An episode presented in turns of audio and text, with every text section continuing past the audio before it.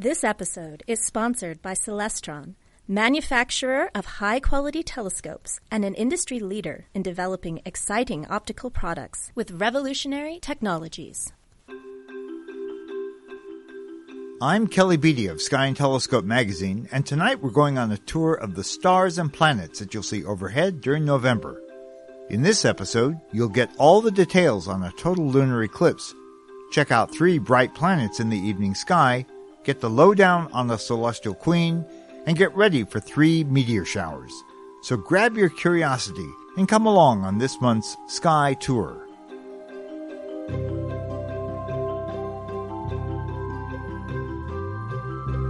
The big news this month, celestially speaking, is not that almost all the United States returns to standard time on November 6th. You know, fall back and all of that. Instead, it's that a total lunar eclipse occurs just two nights later, early on November 8th. And just like the lunar eclipse last May, everyone in the contiguous U.S. will have a chance to see a totally eclipsed moon, weather permitting, of course. Those of you out west have the geometric advantage though you'll have to be up after midnight to watch the show. Along the East Coast, totality will be ending roughly at or just after sunrise. Meanwhile, the totally eclipsed moon will be almost directly overhead, as seen from Hawaii, and it's an early evening event for far eastern Asia, Australia, and New Zealand. So here are the key events given in Pacific Standard Time. Just change these to match your own time zone. If you can remember just one number, it's 2:59 a.m. PST. That's the midpoint of the eclipse, when the moon will be closest to the center of Earth's deep shadow, called the umbra. Totality starts about 45 minutes sooner than that and lasts 45 minutes later. You'll see the start of the partial eclipse when the moon begins its plunge into the umbra at 1:09 a.m. and the last bit of the lunar disk emerges from the umbra at 4:49 a.m. If you didn't catch those times, you can get more details at skyandtelescope.org or in the magazine's November issue. This eclipse offers two rare treats.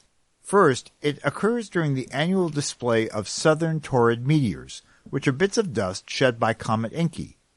Usually, the Taurids offer only a weak display, though the shower endures for several weeks.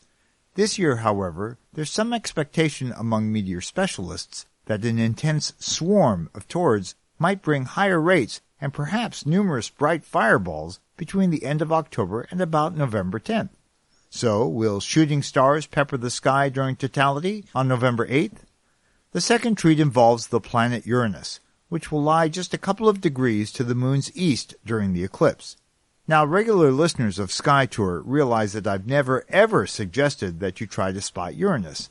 It's usually just too faint to see by eye. But coincidentally, this distant planet reaches opposition on November 8th, putting it closest to Earth, and so it will be at its brightest about magnitude 5.6. It should be easy to spot with binoculars during totality, especially for those of you in western North America, and if you've got a clear, super dark sky free of light pollution, you just might be able to spot it with your unaided eye. The November issue of Sky and Telescope tells you how to try that, and if you succeed, give yourself a big pat on the back. Speaking of light pollution, did you know that by just looking at the stars you can contribute to science? No joke. Globe at Night is a long-running citizen science effort that asks folks just like you all around the world to estimate how much light pollution they have. Those results are then tabulated by lighting researchers to compare with photos taken by satellites of the Earth at night. No equipment or experience is needed, so here's what you need to do. You'll be looking to see how many stars you can spot in and around the constellation Pegasus, which is about halfway up in the southeast once it gets dark. Go to the project's website, globeatnight.org.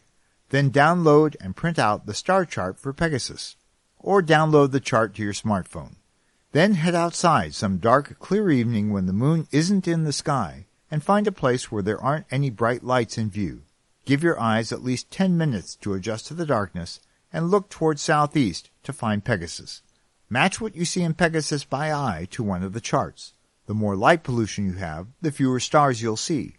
Then go inside and report your observation on the website. Easy, right? and you'll feel great about having contributed to science. So, one more time, that website is globeatnight.org.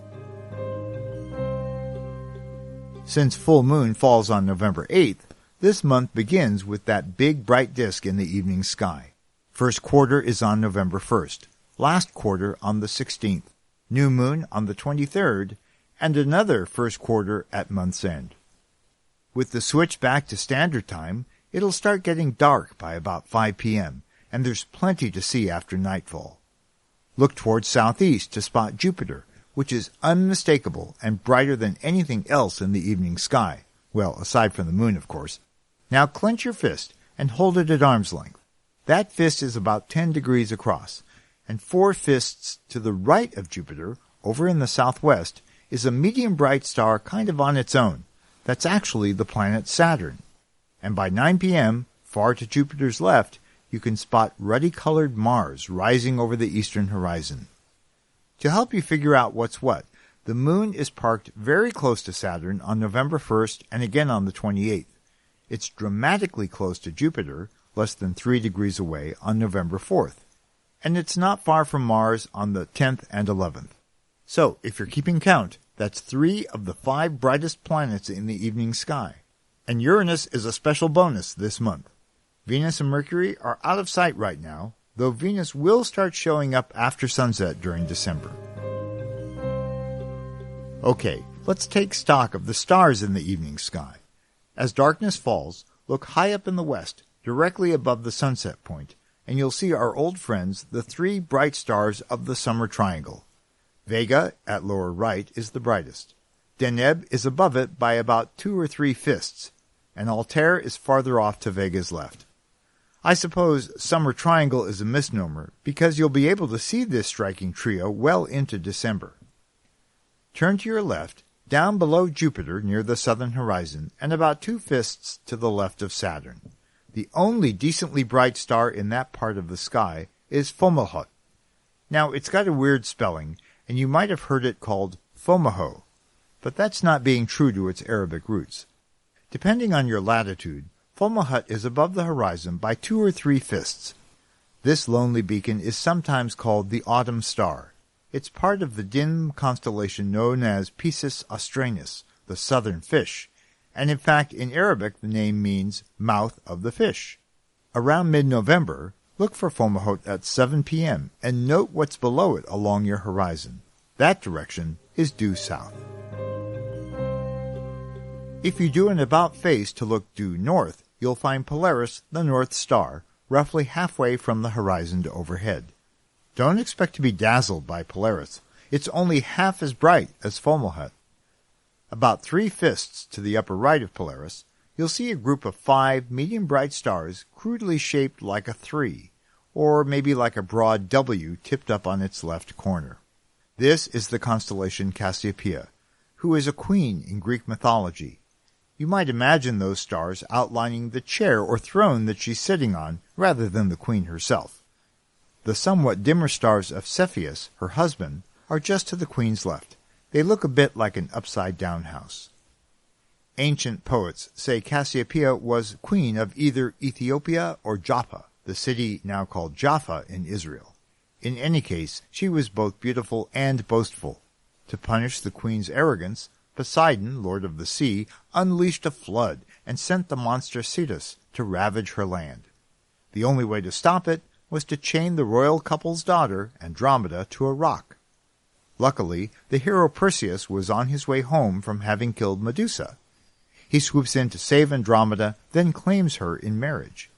Meanwhile, Cassiopeia's misdeeds landed her up in the sky, doomed to hang upside down half the time and clinging to her throne so she doesn't fall off.